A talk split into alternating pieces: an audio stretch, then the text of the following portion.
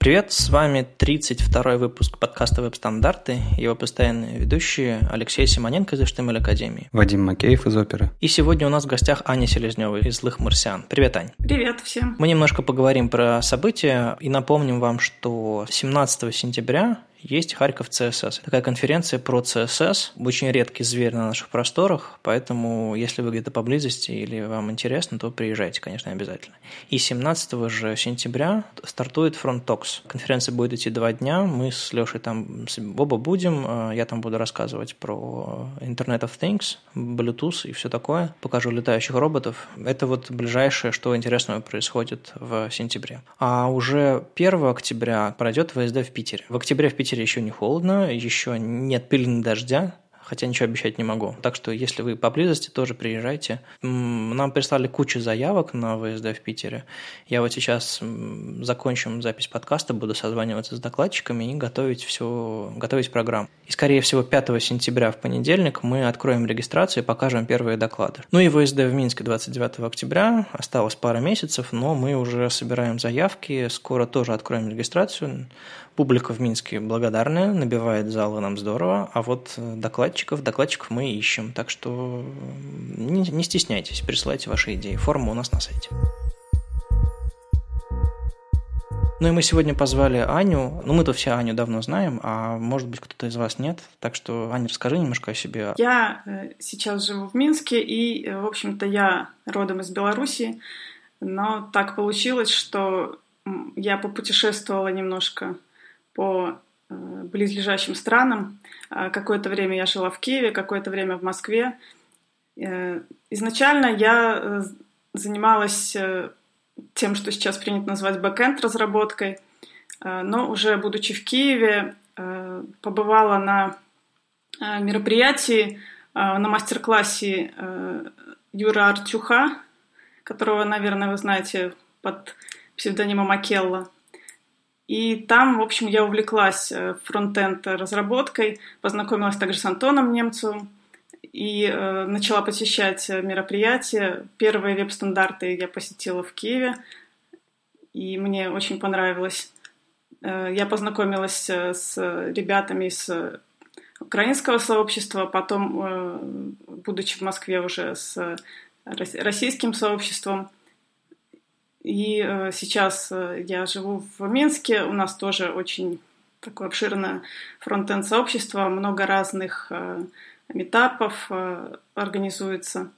По поводу того, где я работала, да, в Киеве я начала работать удаленно на Creative People, и мы с ними дел- сделали очень много отличных проектов, которые завоевывали награды на разных конкурсах. Переехала я в Москву как раз к ребятам работать в офисе, и благодаря Вадиму, кстати, я впервые в Москве выступила с докладом на конференции совместно Яндекс и веб-стандарты. И, в общем, так началась моя карьера как спикера. Расскажи немножко про, про мероприятия в Минске, что интересного происходит, потому что Минск – одно из самых вообще активных городов, которых я знаю, русскоязычных, где происходят три сообщества, какие-то там паб-квизы, еще что-то такое. А кто все эти люди и как это все происходит? Да, в Минске сейчас три активных сообщества. Rolling Scopes. Ребята, кстати, активничают не только в Минске, но и по Беларуси. Они ездят в Гомель, в Брест. Сейчас они уже поехали даже за пределы Беларуси с митапами. Также в сообществе Web Not Bombs, у истоков которого стоит Илья Пухальский. Под крылом Web Not Bombs еще организовали Есть Not Bombs. Это митапы, в которых спикерами являются исключительно девушки. Ну, таким образом, мы пытаемся привлекать девушек к тому, чтобы они не боялись выступать с докладами, становиться спикерами. И, в общем-то, есть уже полезный опыт, и многие девушки выходят за пределы митапов и выступают на конференциях. И также сообщество For Front, у которого обычно самая большая аудитория, и там ребята стараются поднимать очень разные темы, и JavaScript, и си эс эс, и эйч ти эм эл, и какие-то еще интересные вещи. И да, у нас очень э, большое, тесное фронтенд-сообщество. Кстати, э, я думаю, неудивительно, что первые веб-стандарты состоялись именно в Минске. Мы пытаемся проводить, да, не только митапы, но и паб-квизы. Прошло у нас уже два паб-квиза э, под названием э, «Фронтенд-лига». Э, конечно, немножко сложновато искать вопросы исключительно на тему фронтенда. Но я думаю, мы с ребятами постараемся и осенью организуем еще и третью игру. Аня, можешь рассказать немножко подробнее про вот эту вот игру? Потому что я ее где-то в интернете встречал, но толком не было времени разобраться. Это вообще что за игра? Как она проходит? На игру регистрируется несколько команд. Обычно идет ограничение по количеству участников, например, шесть человек. Количество команд, в общем-то, ограничивается только возможностями заведения, где будет проходить игра. Объявляется несколько туров. У каждого тура какой-либо, какая-либо тематика. Например, это тур картинки или тур там, интересные факты. Или, например, у нас тур был true-false, то есть ответ на вопрос один из двух, то есть правда или ложь. В каждом туре несколько вопросов, объявляется вопрос, и в течение определенного времени, ну, например, минуты, команды должны подумать, написать ответ на листочке. В конце тура сдается бланк с ответами на все вопросы, подсчитываются результаты, победитель получает какой-нибудь сувенир, например, майку. А расскажи немножко про марсиан, как ты там оказалась, чем ты там примерно занимаешься, и э, ты на них удаленно работаешь, прям, прям сидя из дома, да? У них, по-моему, распределенная команда, одна из немногих. Да, у марсиан распределенная команда, и э, сотрудники находятся в разных уголках земного шара. Э, на сайте марсиан есть карта, на которой можно посмотреть, в общем-то, географию сотрудников. Я услышала о марсианах несколько лет назад на четыреста четыре Fest. Мы познакомили, познакомились с Андреем Ситником, и он рассказал о марсианах, но тогда я чувствовала, что еще не готова. Потом, спустя какое-то время, когда я уже глубоко погрузилась во фронтенд, мне стало интересно пойти дальше. И это был для меня в некотором роде вызов. Я увлеклась реактом и решила попробовать свои силы уже в более сильной с точки зрения фронтенда команде. И попала к марсианам. Удивительно было для меня, но я прошла все круги, и собеседование, и тестовое задание, и испытательный срок. И сейчас я занимаюсь больше именно разработкой single-page application на React.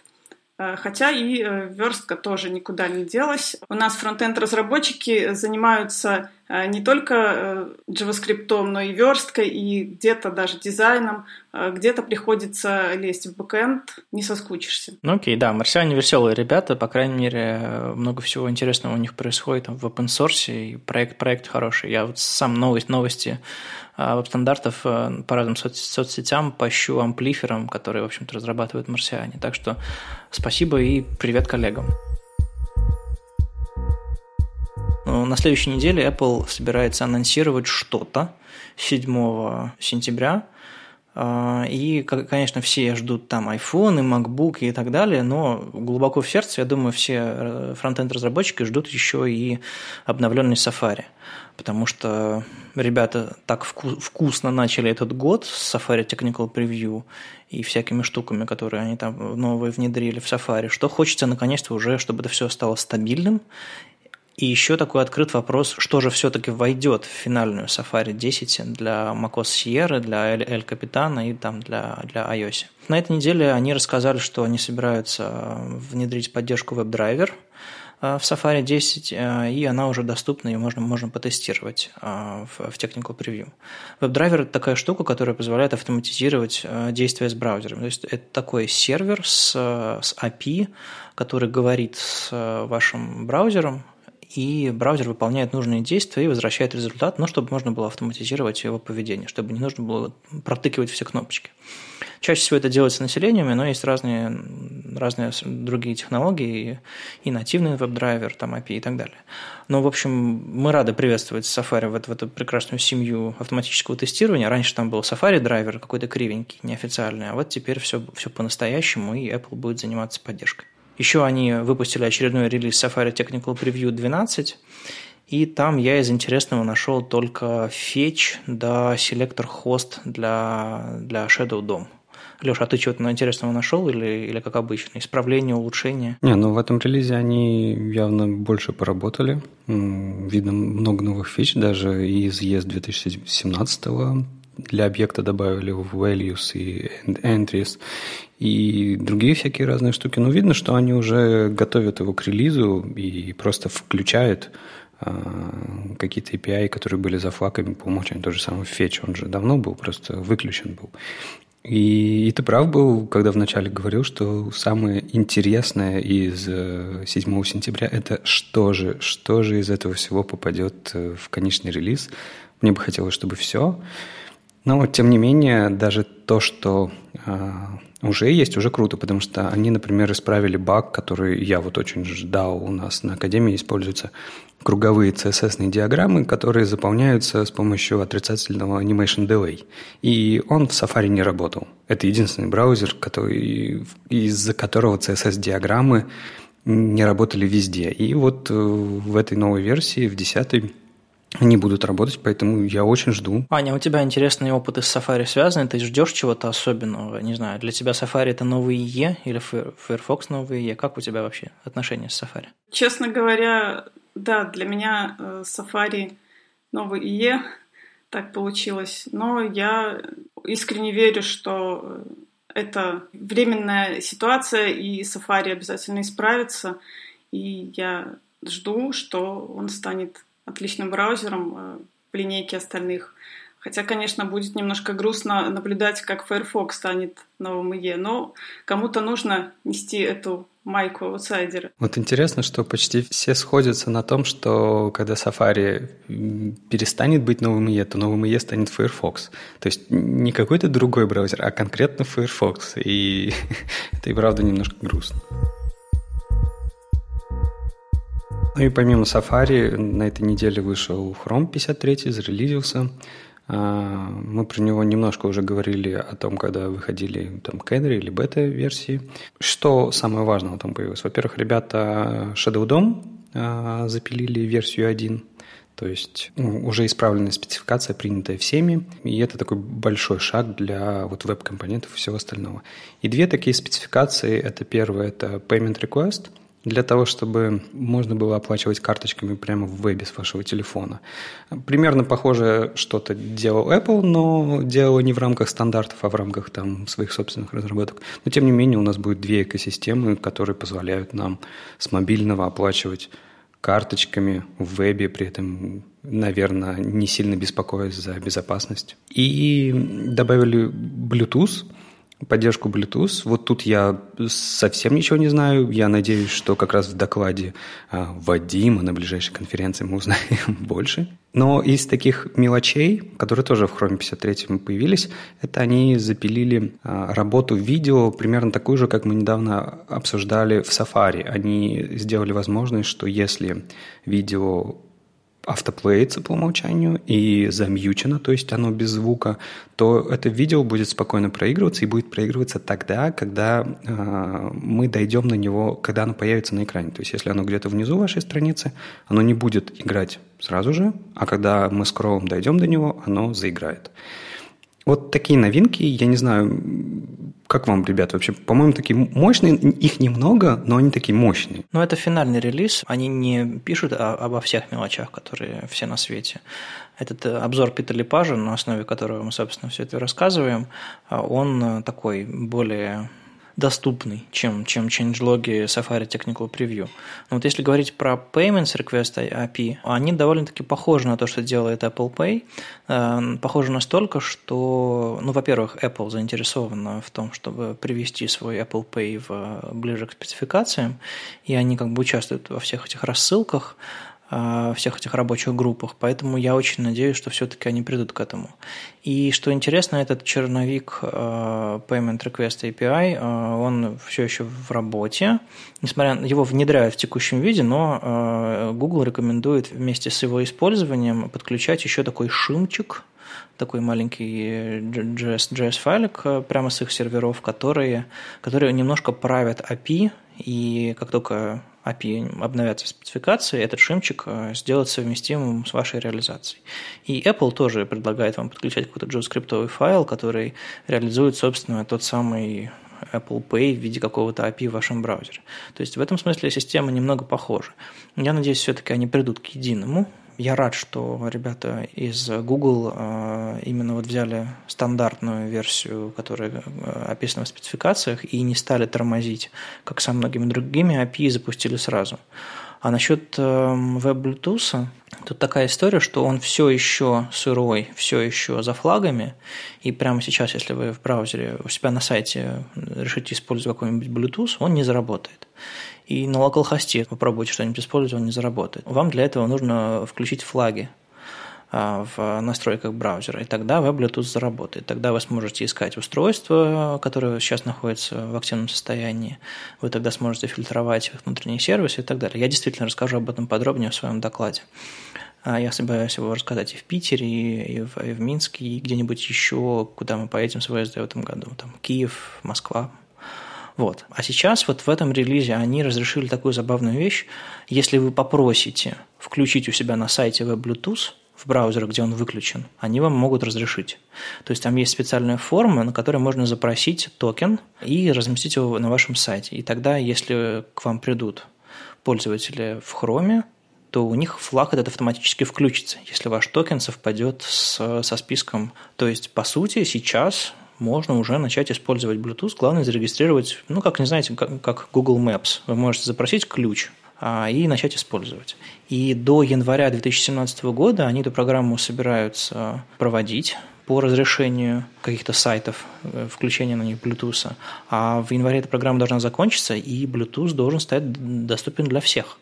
То есть это близко довольно, и я бы вам рекомендовал попробовать уже сейчас, по крайней мере на локалхосте. Ну, в общем, я для того и делаю доклад, доклад для того, чтобы у вас всех был легкий старт, и вы могли попробовать физический веб э, немножко на ощупь. Я правильно понимаю, что у них Bluetooth за флагом, и если ты получаешь специальный токен, размещаешь его на своем сайте, ты можешь э, в Chrome пользователя включить этот флаг и дальше работать с Bluetooth-устройствами. Все верно, да. То есть можно сейчас сделать какой-нибудь, не знаю, умный выключатель каких-нибудь кондиционеров для ваших пользователей и запросить токен, и он заработает. Потому что сейчас каждый производитель железки, какой, какой, какой бы там ни было, что бы она там ни делала, там блютусные всякие устройства, лампочки, дроны, там всякие подставочки подогревающие, там вот что угодно на этом, на Bluetooth четыре ноль. Они все выпускают приложения. Они выпускают приложения для Android, они выпускают приложения для iOS или для чего-нибудь еще. И все эти приложения отвратительного качества. Я немножечко уже, уже возился с этим, готовя доклад, и просто, просто чудовищно все.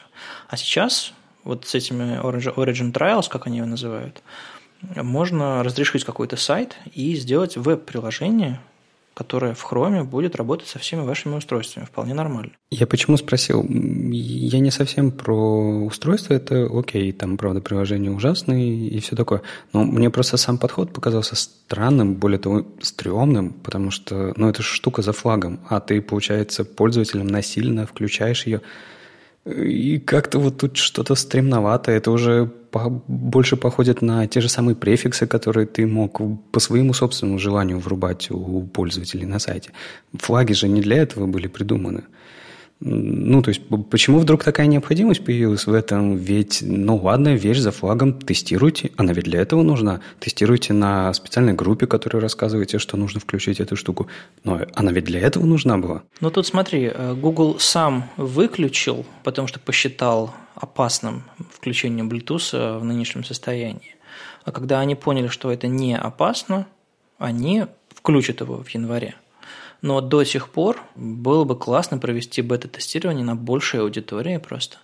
То есть это такое, ну, как Apple пару лет назад, они начали раздавать бета-версии операционных систем. Ну, опять же, я просто Bluetooth эй пи ай воспринимаю, как и все остальные эй пи ай, но новинки веба. И ты просто как-то пытаешься их отделить, а, то есть Bluetooth на эй пи ай от всех остальных. Почему? Давайте тогда давать возможность гриды также включать на сильного пользователя или еще что-то. Ну, в чем поинт? То же самое же работает. Давайте сделаем, чтобы а, тот же самый фон дисплей можно было включить на сильного пользователя. Если я хочу протестировать на большую, на большую аудиторию, я готов тестировать на своем сайте на всю аудиторию. Окей, дайте мне такую ручку.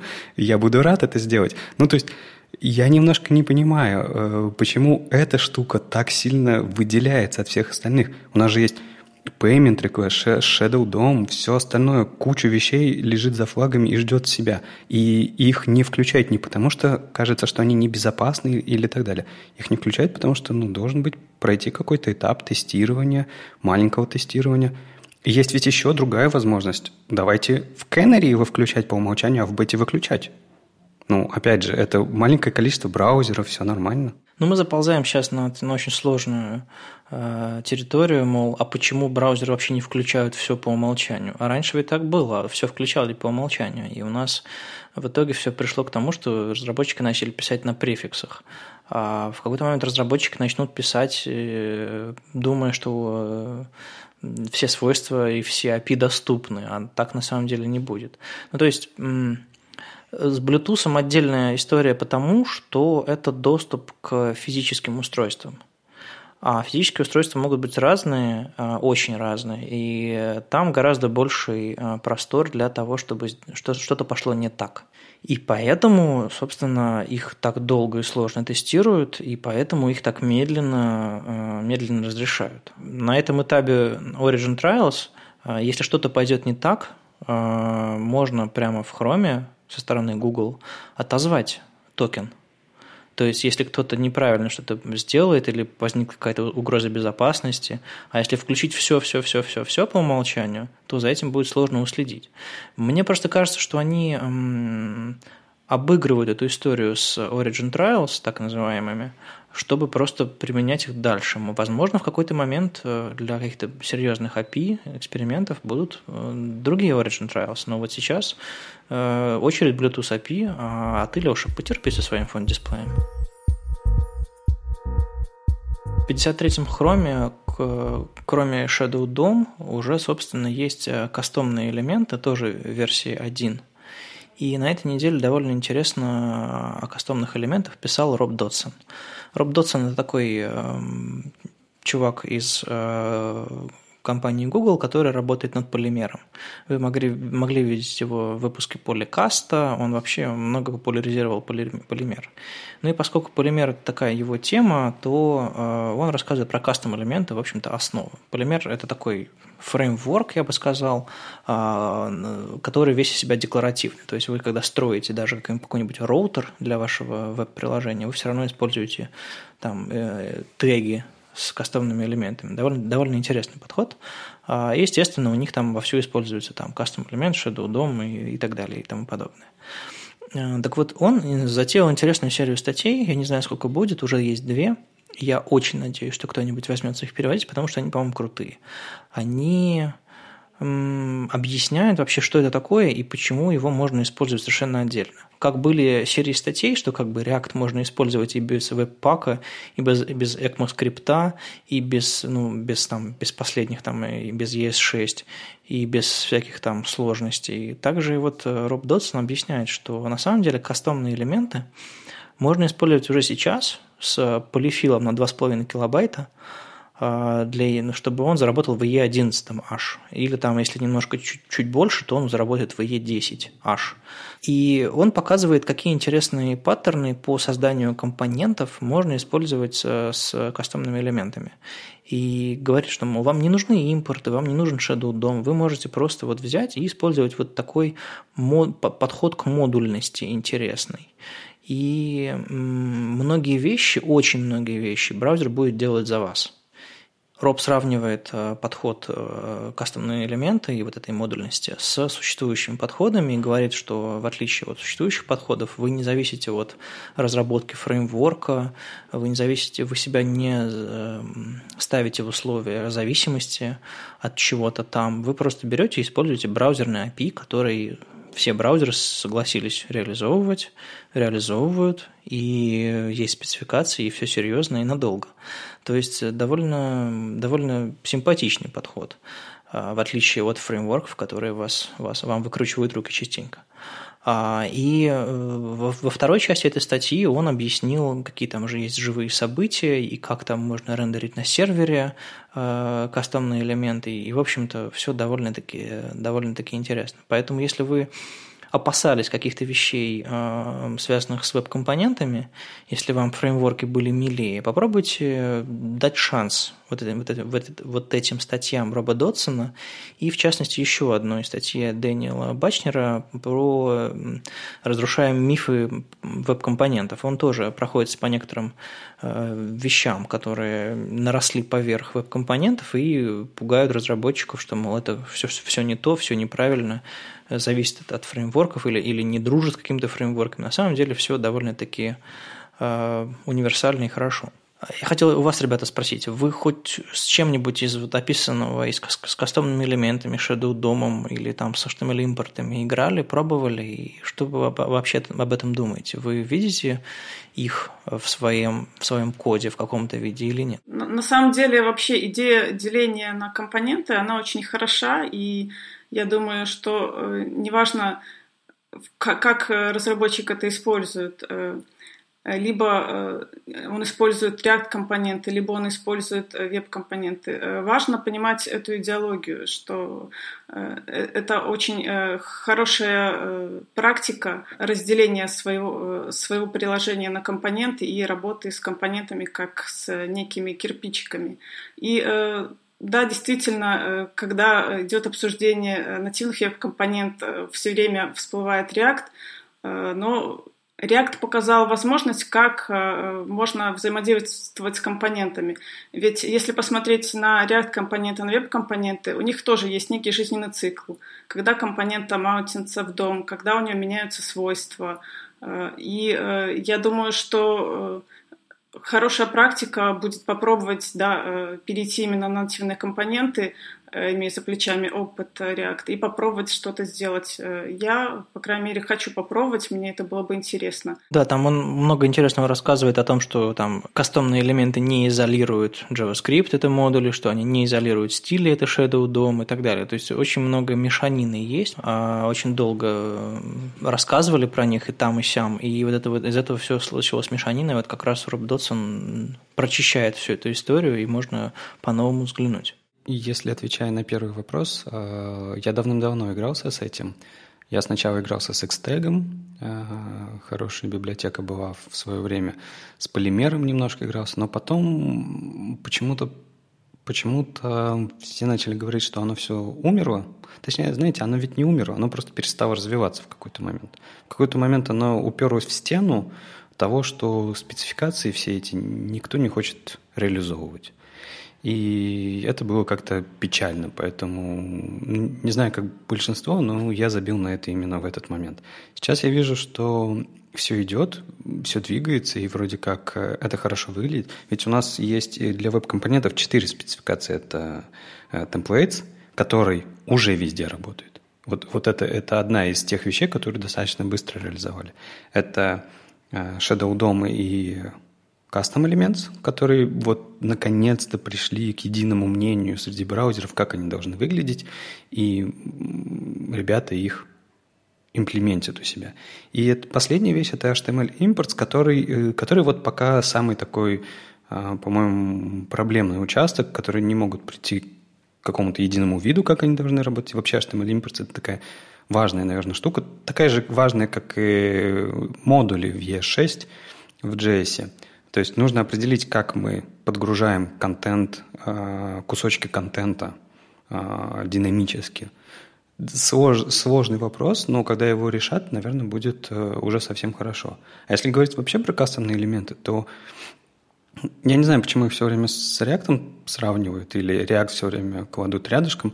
Мне, я вот React вообще здесь рядом не ставлю. Кастомные элементы – это отлично нативная штука. Ну, вы представьте, вы можете там менять обычные атрибуты у тегов. Просто в эйч ти эм эл у вас есть кастомный там, элемент ваш, вы меняете у него спокойно там, атрибут любой, который или обычный атрибут, или ваш собственный атрибут. И вы получаете все бенефиты. Вы можете си эс эс мэпиться на это, вы можете в джей эс получать изменения этих событий и как-то что-то с этим делать. Точно так же, когда вы вставляете этот кастомный элемент на свою страницу просто в верстке или через джей эс вставляете, он сразу же оживает, не нужно никаких проблем. И это все работает нативно. Но, конечно, это будет здорово, когда оно и правда заработает нативно во всех браузерах, потому что сейчас все равно это библиотеки, это все равно нужно подключать библиотеки. Этим оно ничем не отличается от всех других библиотек, которые у нас сейчас есть на рынке. То есть просто это библиотека, которая как- когда-то станет нативной. Ну, просто одно дело библиотека, которая говорит тебе «делай так», а через два дня умирает. А другое дело полифил, который просто помогает тебе использовать технологии, которые пока черновые, но развиваются и как бы уже реализованы независимо в нескольких браузерах. То есть это все-таки разница между библиотеками и полифилом большая. Ну вот представь себе там типичный какой-нибудь лендинг или еще какую-нибудь типичную страничку, которую Оля постоянно разрабатывает. У них там есть всегда, наверняка есть слайдер. Вот слайдер – это идеальная ситуация, которую можно легко запихнуть в кастомный элемент и спокойно перетаскивать из проекта в проект, и не нужно никаких отдельных библиотек, и она у тебя будет настраиваемая, то есть ты можешь менять ей стилизацию ее, и при этом она будет хорошо работать и на мобильных, и не на мобильных, то есть и это все нативно, это, по-моему, вот круто. А я думаю, что создание веб-компонент – это отличный процесс эволюции. Ведь раньше мы все, разработчики все писали div, id header, div, id footer, и у нас появились специальные теги. Я думаю, что и компоненты тоже будут разрабатываться независимо разными разработчиками, но в итоге все это выльется в то, что у нас будут слайдеры или какие-то еще компоненты, которые используются много где, и, возможно, когда-нибудь они тоже станут частью каких-то встроенных компонентов в браузерах. Ну, возможно, да, кто-то напишет нормальный слайдер, который, там, не знаю, с двумя ручками, которые все никак в браузеры запилить не могут, а даже настолько, что из спеки выпилили его. Может быть, кто-то напишет этот слайдер в виде веб-компонента, а браузеры возьмут и внедрят его у себя, потому что, ну, как бы все уже готово, осталось только вот немножко си-кода написать. Действительно, это может стать хорошим путем развития. Мы сейчас говорили про компоненты, в, смотря в будущее, как э, сегодняшние там, разработчики на React видят компоненты, как будущие веб-компоненты будут работать. А у нас есть такая лошадка рабочая, компоненты по старинке так называемые.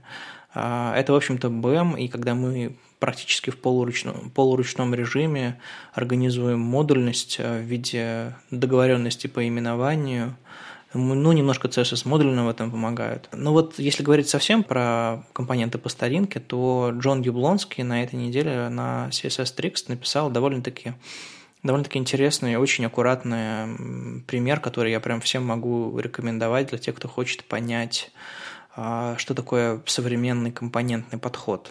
Сейчас, когда мы просто открываем си эс эс и начинаем писать класс icon, класс header, класс, там, класс link и так далее, и начинают возникать конфликты, и мы начинаем придумывать всякую вот, вот эту вот ерунду, это все прям древние штуки. А Джон очень хорошо описывает подход, который по-разному называется, но, в общем-то, он использует, он описывает его в терминах би и эм. Он описывает, как создать компонент, в котором эйч ти эм эль, си эс эс будут расширяемыми, они не будут, эти компоненты мешать друг другу, они будут хорошо вставать в родителя, в них будет, их будет удобно изменять, расширять.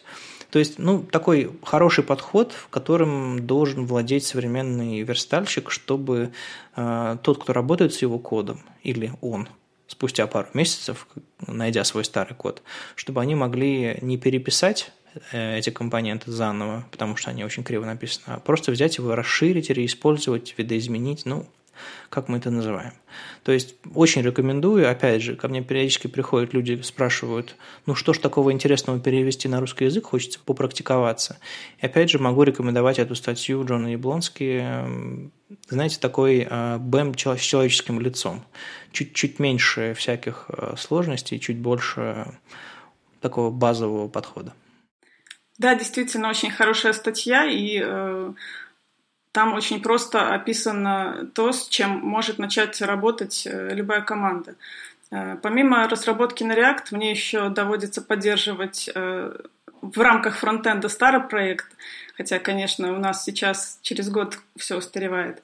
Так вот, там ребята изначально использовали этот подход, и это очень здорово, потому что я, придя в проект, сразу же разобралась и э, смогла дальше разрабатывать, используя те же принципы именования блоков, э, используя аналогичные модификаторы.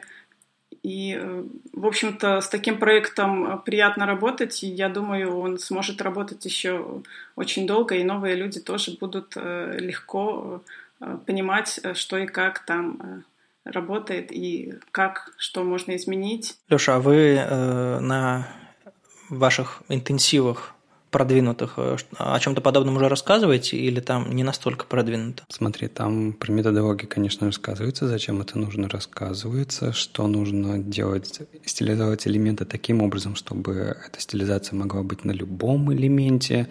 Ну, и вот такие вещи, конечно же, это рассказывается на продвинутом интенсиве, но я бы не сказал, что они там делают прям уж сильно компонентный подход с каким-нибудь типа формированием ю ай-кита, на который можно зайти, посмотреть и так далее. Они просто стараются делать красивую, аккуратную структуру с понятными э, принципами. Ну окей, вы все равно молодцы, учите прав... правильным вещам, по-моему.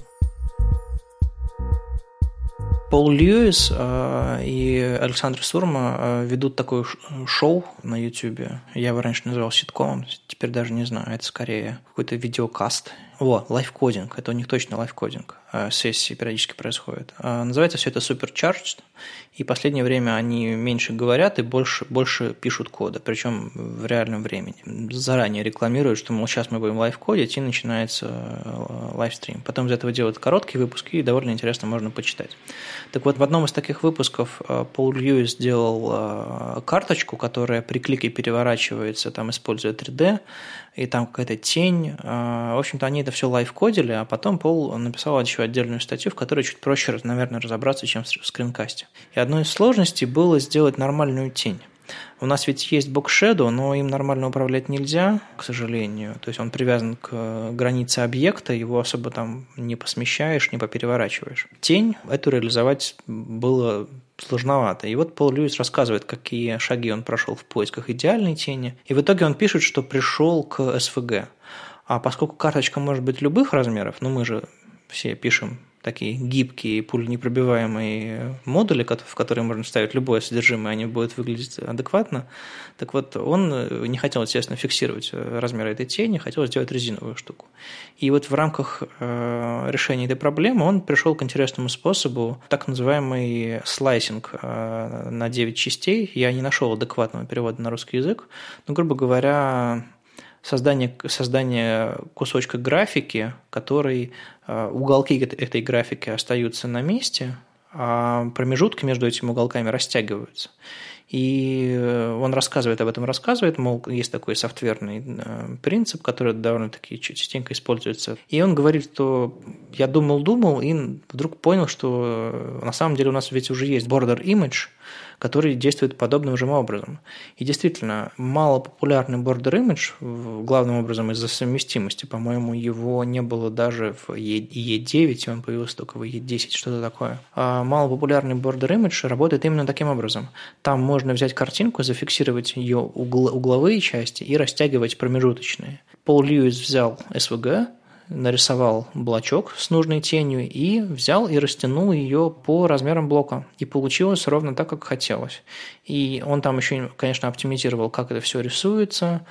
Если у вас хоть раз вставала задача реализовать что-то подобное, или вы просто хотите понять, как такую красоту можно сделать, обязательно посмотрите скринкаст, хотя бы укороченную версию. Ну и самый простой способ, конечно, пробежаться по статье. Когда я читала эту статью, то я почему-то вспомнила старые времена, когда мы все верстали таблицами, у нас не было бордер-радиусов, и мы вот именно таким образом пытались сделать какой-то блок с закругленными уголками. То есть тоже, получается, делили рамку на девять частей, углы фиксировали, а остальные части тянули. В общем-то, вот она, эта практика слайсинга на девять частей. Я помню, у меня была демка с Border Image, которую там одним, одним из первых э, Опера начала поддерживать давным-давным-давно, еще Опера на Престо. Я помню, что я поиграл с Border Image на растре, э, и все было классно, я потом думаю, ой, а ведь можно туда засунуть эс ви джи. Засунул эс ви джи и не работало. И долгое время я думал, что Border Image и эс ви джи вообще несовместимы, ну, по какой-то магической причине. И в какой-то момент все-таки починили. То есть сейчас для Border Image можно использовать эс ви джи. И подумайте, Border Image довольно-таки забытое свойство. Может быть, оно решит какие-то ваши задачи. Джереми Вагнер на си эс эс Tricks опубликовал статью в Font Display для всех. Он попытался там и правда рассказать, зачем он нужен. Он, в принципе, повторил то, что в начале, то, что мы рассказывали уже несколько выпусков о том, что проблема с веб-шрифтами есть, она большая. Невидимый текст, прыгание текста, шрифта и так далее.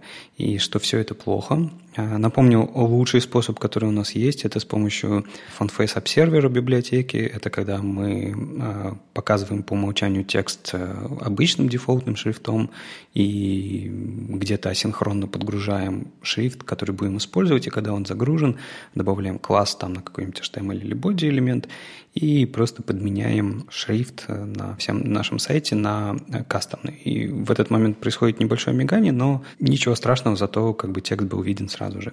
И э, потихонечку он переходит как раз-таки к объяснению, зачем нужен фон-дисплей, рассказывает о том, что он уже доступен в сорок девятом хроме, ну и в Опере, разумеется, но под флагом, экспериментальным флагом. Было бы здорово, как с Bluetooth включать этот флаг насильно у пользователей, но, увы, только для Bluetooth. Напоминает он, что свойство font-display со значением swap, оно это почти то идеальное решение, которое мы всегда хотим. Он работает следующим образом. Во-первых, его нужно указывать в блоке определения шрифта, то есть в блоке font-face. Мы там можем указать, каким образом этот шрифт должен рендериться на странице. И Font Display Swap говорит о том, что мы по умолчанию рендерим, если этого шрифта нет в кэше, мы по умолчанию рендерим ближайшим флбэчным шрифтом, который есть в системе, а когда этот шрифт будет загружен, мы аккуратненько переключаем его на кастомный шрифт. Ну, в общем, то, что мы хотим. Я, знаете, почему повелся на эту статью? Он говорит, Font Display для всех. Ну, то есть я это читал как, ну, вот прямо сейчас я могу пойти и использовать это. Читаю, читаю и думаю уже, и правда, может быть, сделать какое-нибудь решение, которое уже в Chrome и в Opera будет использовать фон-дисплей, а в Safari, в Firefox, в Edge, ну окей, там будет мой там джаваскриптовая библиотека, которая будет это все подменять, ну типа полифилить. Но он и правда пытается это сделать, показать, как это можно сделать, что можно определять поддержку фон-дисплей в браузере. Если ее нет, то как бы использовать джест. Но на самом деле это не работает. И это не будет работать, потому что, смотрите, чтобы у вас работал джей эс, вам нужно убрать кастомный шрифт за отдельный класс, который вы должны навесить на боди. А если у вас э, работает э, нативная поддержка фон-дисплей, то вам это не нужно делать. То есть вам, наоборот, нельзя этого делать, иначе ну, оно ж как бы не будет работать иначе. Класса-то нету, никто не подменит. И в этом смысле, конечно, получается какая-то дурацкая ситуация, что на самом деле для фон-дисплея полифил не очень-то получается, и нам тупо надо ждать, когда его уже наконец-то поддержат везде, а до этого времени ну, страдать с библиотекой. Ну, не то чтобы страдать, но решение-то есть, оно понятное, но тем не менее ждать придется. Да, скорее бы уже. И вообще еще раз хочется напомнить всем, кто занимается разработкой мобильных версий сайтов и использует нестандартные шрифты, пожалуйста, учитывайте, что пока шрифты не загрузились, статьи недоступны. Ведь сколько уже об этом говорят, но чаще натыкаешься на сайты, когда нужно ждать какое-то время, прежде чем ты, наконец, доберешься до текста, чтобы можно было его прочитать. Одна из самых популярных новостей на этой неделе в соцсетях была, был анонс видео, которое опубликовали конференция си эс эс Day. За день до си эс эс Day, которая прошла в Амстердаме, мне там посчастливилось побывать, прошла, прошла конференция эйч ти эм эл Special, такой э, день, в который все говорили про эйч ти эм эл. Довольно было интересно. И Лия Веру там рассказывала э, секреты эйч ти эм эл. эйч ти эм эл Secrets доклад, его, собственно, его видео доступно. Но прежде чем мы углубимся дальше, надо все-таки, мне кажется, пришло время поставить точку в важном вопросе. Как все-таки ее зовут? У нас э, в выпуске, в котором мы говорили про книгу э, «Секреты си эс эс», прозвучало несколько версий. Отдельная версия, собственно, на обложке этой книги. В общем, смотрите. Зовут госпожу Веру Леа, то есть L-E-A по-английски. И везде, где она представляется, это звучит что-то среднее между Лия и Лия. И тут недавно выяснилось, вот Аня мне как раз недавно на днях подсказала, что на самом деле Лия – это не принцесса Лея из «Звездных войнов» или что-нибудь такое, а это сокращенное от греческого имя Михаилия. И я пошел гуглить, и я поискал немножко, а потом просто на удачу пошел в Google Translate, забил туда полное греческое имя Лии Веру, и он мне сказал словами «Михаилия Камбвути Веру». То есть так Лию зовут по-гречески. И вот сокращенная версия ее имени Лия. Михаилия или Лия? Да давайте остановимся уже на каком-то, пускай на один секрет будет меньше. Ну, правда, важный человек во фронтенде, поэтому хочется, хочется уже договориться, как ее называть. Ну, ладно. Примерно пять лет назад она, она выступила впервые на Frontiers. В две тысячи одиннадцатом году тоже мне там повезло быть с докладом «си эс эс-секреты», на основе которого, собственно, там спустя там, четыре-пять лет вышла ее книжка. Довольно интересно сравнить эти два видео, эйч ти эм эл-секреты и си эс эс-секреты, с разницей в пять лет. Лея там разные, темы там разные. И вот это, в, это, в этом докладе две тысячи одиннадцатого года очень много таких, знаете, исторических артефактов из предыдущей эпохи как будто бы. Но еще сама Лея на этой неделе запустила проект, называется Markup. Это такой сборник веб-приложений, библиотек и вообще фреймворков, которые в своем эй пи ай используют эйч ти эм эл. Не джей эс, а именно эйч ти эм эл – такой декларативный способ описания и настройки приложений, библиотек. То есть мы сейчас все чаще сталкиваемся с тем, что какой-нибудь эм, слайдер или какой-нибудь карусель или еще что-то такое, э, как работает. Мы расставляем классы, допустим, по документу, а где-нибудь в конце пишем скрипт, и там начинаем заниматься инициализацией. То есть там инициализируем библиотеку, пишем настройки внутри какого-нибудь э, в JSON-формате. А Лия вот пропагандирует способ, которым, в котором вы, используя эйч ти эм эль-ные атрибуты или просто эйч ти эм эль-ные элементы, элементы, которые нужны вашим, собственно, вашей библиотеке или там, вашему компоненту, вы используете их вместо того, чтобы писать JavaScript-код. И вот как пропаганду этого подхода, декларативного, ближе к эйч ти эм эль, она опубликовала этот каталог. Там есть, там есть разные штуки, там есть Bootstrap, там есть эй эм пи, тот самый гугловский, некоторые другие библиотеки. Я посоветовал туда, собственно, Шовер, который, движок для презентации, который я тоже стараюсь держать независимо от JavaScript, насколько возможно, чтобы можно было проще его настраивать. И, ну, в общем, по- почитайте. Это, с одной стороны, интересный каталог библиотек, с другой стороны, эм, демонстрирует принцип, который, на мой взгляд, правильный и более доступный для тех, кто э, не знает JavaScript, но все равно хочет использовать ваши компоненты.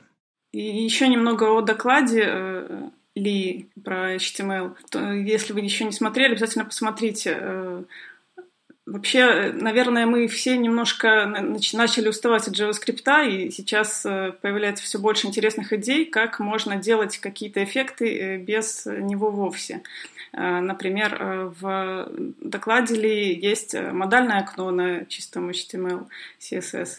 Это очень перекликается со статьей, которую я недавно читала в блоге HeydenWorks. Там статья посвящена тому, как же нам писать как можно меньше кода. И там еще упоминается соревнование десять кей Apart. Такой вызов разработчикам. Сможете ли вы создать сайт, который будет весить всего лишь десять килобайт, но, естественно, без JavaScript. И я думаю, что это интересный вызов. И тем более сейчас появляется много интересных тегов, которые позволяют делать те вещи, которые мы привыкли делать, используя тонны стилей JavaScript. Ну да, как мы говорили сегодня чуть раньше, скоро появится еще больше новых тегов, то есть кастомных элементов, которые позволят нам делать все то же самое, что мы делаем сейчас с тоннами JavaScript, но декларативно и понятно, то есть проще внедрять компоненты, а не разбираться в чужих эй пи ай. А если говорить про конкурс десять кей Apart, мы уже говорили про него немножко, и тут в пятницу, по-моему, Аарон Густавсон рассказал, как, собственно, он сделал сайт десять кей Apart. Сайт конкурса соответствует правилам конкурса, то есть он тоже легкий. И там он рассказал подробно, как, как он сделал этот сайт, довольно-таки интересно, так что ссылочку дадим, почитайте. Заканчивает он статью интересным таким пассажем. Кстати, сайт прекрасно выглядит и работает в браузере Lynx. Это такой текстовый консольный браузер. Так что, да, можно позавидовать, и все еще есть время, чтобы поучаствовать в этом конкурсе десять кей Apart, поэтому, может быть, какой-то текущий проект получится облегчить достаточно, чтобы он вошел в эту систему или что-то сделать новое, но, мне кажется, достойный вызов. Терне Корен э, решил рассказать в статье о тех трюках, которые он нашел в эн пи эм. Знаете, мне кажется, такие статьи можно писать, честно говоря, каждый месяц или даже каждую неделю, потому что эн пи эм – это такая огромная штука, в которой э, очень много скрыто, и почти никто не знает, э, что же там скрыто. Я вот, э, правда, каждый, каждую неделю на работе, наверное, встречаются ребята, которые говорят: «О, ничего себе! В эн пи эм это можно было делать? О, о, нифига себе, есть такой флаг». Типа у флага сейф или у флага сейф-деф есть, оказывается, сокращенная запись. Ничего себе, а где это можно прочитать? Да никто толком не знает, потому что эн пи эм – это какая-то магическая коробка. И Тирни рассказывает об одиннадцати вещах, которые он нашел в эн пи эм.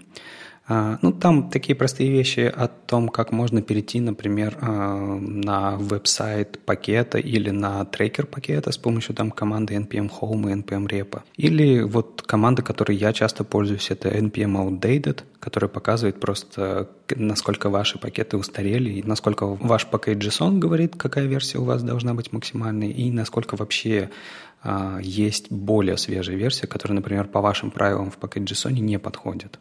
Есть какие-то такие совсем странные штуки, но есть очень важные вещи. Это npm-shrinkwrap. Я не знаю, ну, мне кажется, каждый, может быть, кто писал npm-пакет, должен был с ним встречаться. Это штука, которая помогает зафиксировать зависимости зависимостей. Но это очень важная вещь, потому что после того, как структура стала плоской в эн пи эм, получалось так, что разные пакеты требуют разных версий, и они могут, один пакет может случайно ее обновить. И, в общем, там огромный геморрой с этим связанный, и иногда лучше прям зафиксировать все, полностью все, что у вас есть, все, что у вас может появиться в пакете, чтобы, не дай бог, ничего не произошло. И он, знаете, в конце рассказывает о том, что есть э, э, такая вещь, такая команда, которая, ну, логически, конечно, должна быть. Это npm-init, которая, э, собственно, стартует весь ваш пакет JSON и так далее. Но я вот, честно говоря, я про нее знаю, но я почему-то никогда ей не пользуюсь.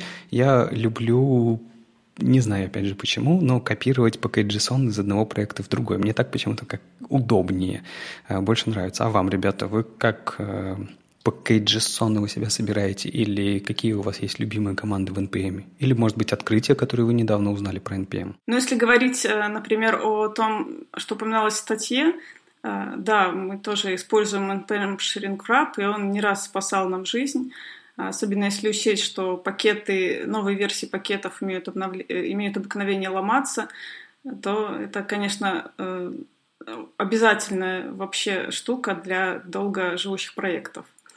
npm-audit я тоже использую очень часто, особенно сейчас, когда я занимаюсь open-source и пытаюсь поддерживать актуальную версию пакетов для своих компонент.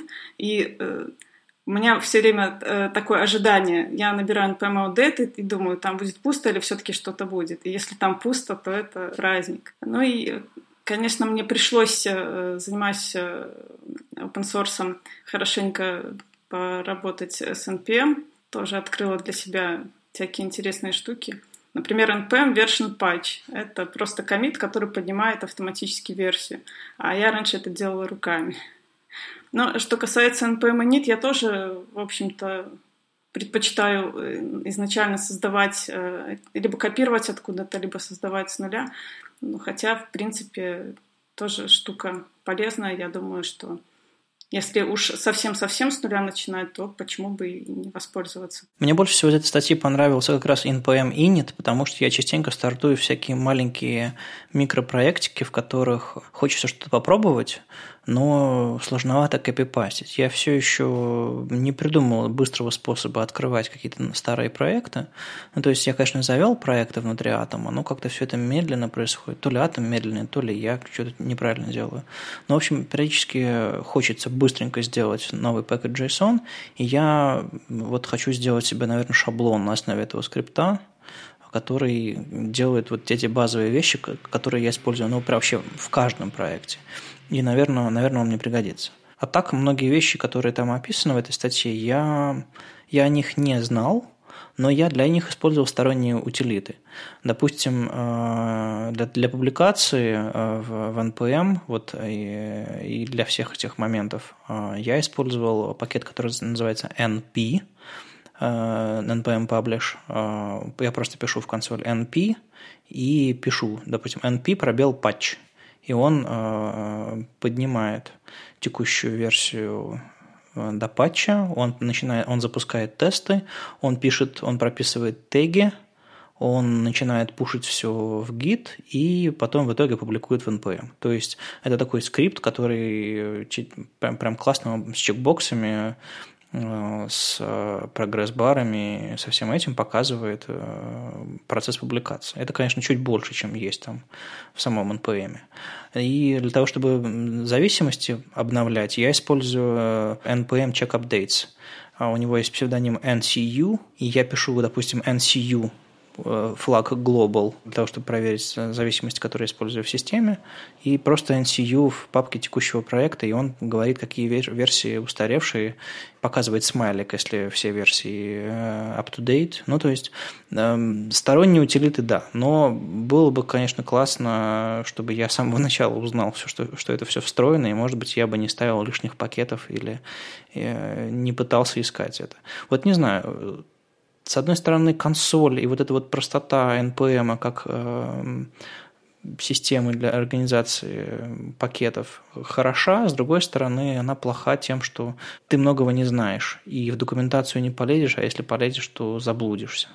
Так что, да, пожалуй, стоит такие статьи публиковать раз в месяц, чтобы, даже если там все то же самое, просто чтобы новые пришедшие люди или те, кто не успел прочитать эту статью, узнавали, что на самом деле в npm много интересного.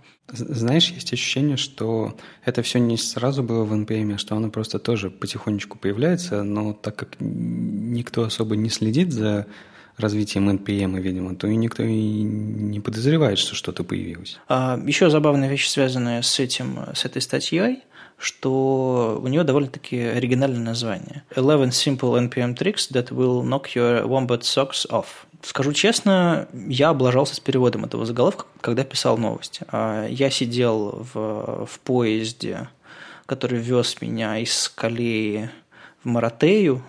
Это такой один, один итальянский южный городок, в другой итальянский южный городок мы ехали отдыхать. И я, в общем-то, был уже, уже, уже готов отдыхать, продолжить отдыхать, и поэтому немножко неправильно перевел. Я перевел это как одиннадцать простых трюков с npm, которые сорвут носки с вашего вомбата. Мне почему-то показалось это абсолютно нормальным. Я представил себе вомбата в носках, и трюки настолько классные, что у него слетают носки. Наверное, мое воображение разыгралось. Но на самом деле заголовок звучит как одиннадцать простых трюков с npm, которые сорвут ваши носки с вомбатами. То есть у вас носки, а на них маленькие картинки с вомбатами. И я поискал, и действительно на Амазоне можно купить носки с вомбатами. И это все делает несколько понятнее, что, мол, ваши носки слетят, а не вашего вомбата. Но все равно заголовок забавный. Поэтому я прошу прощения у всех, кого смутил картинкой. И они у него слетают. Но я не сильно переврал. Там все действительно очень странно с заголовком. Ладно, я уже не знаю, что после этого говорить. Я тоже. С вами был тридцать второй выпуск подкаста «Веб-стандарты» и его постоянные ведущие Алексей Симоненко из «Штимель Академии», Вадим Макеев из «Оперы». И сегодня в гостях у нас была Аня Селезнева из «Злых марсиан». Услышимся на следующей неделе. Счастливо! Пока! Пока!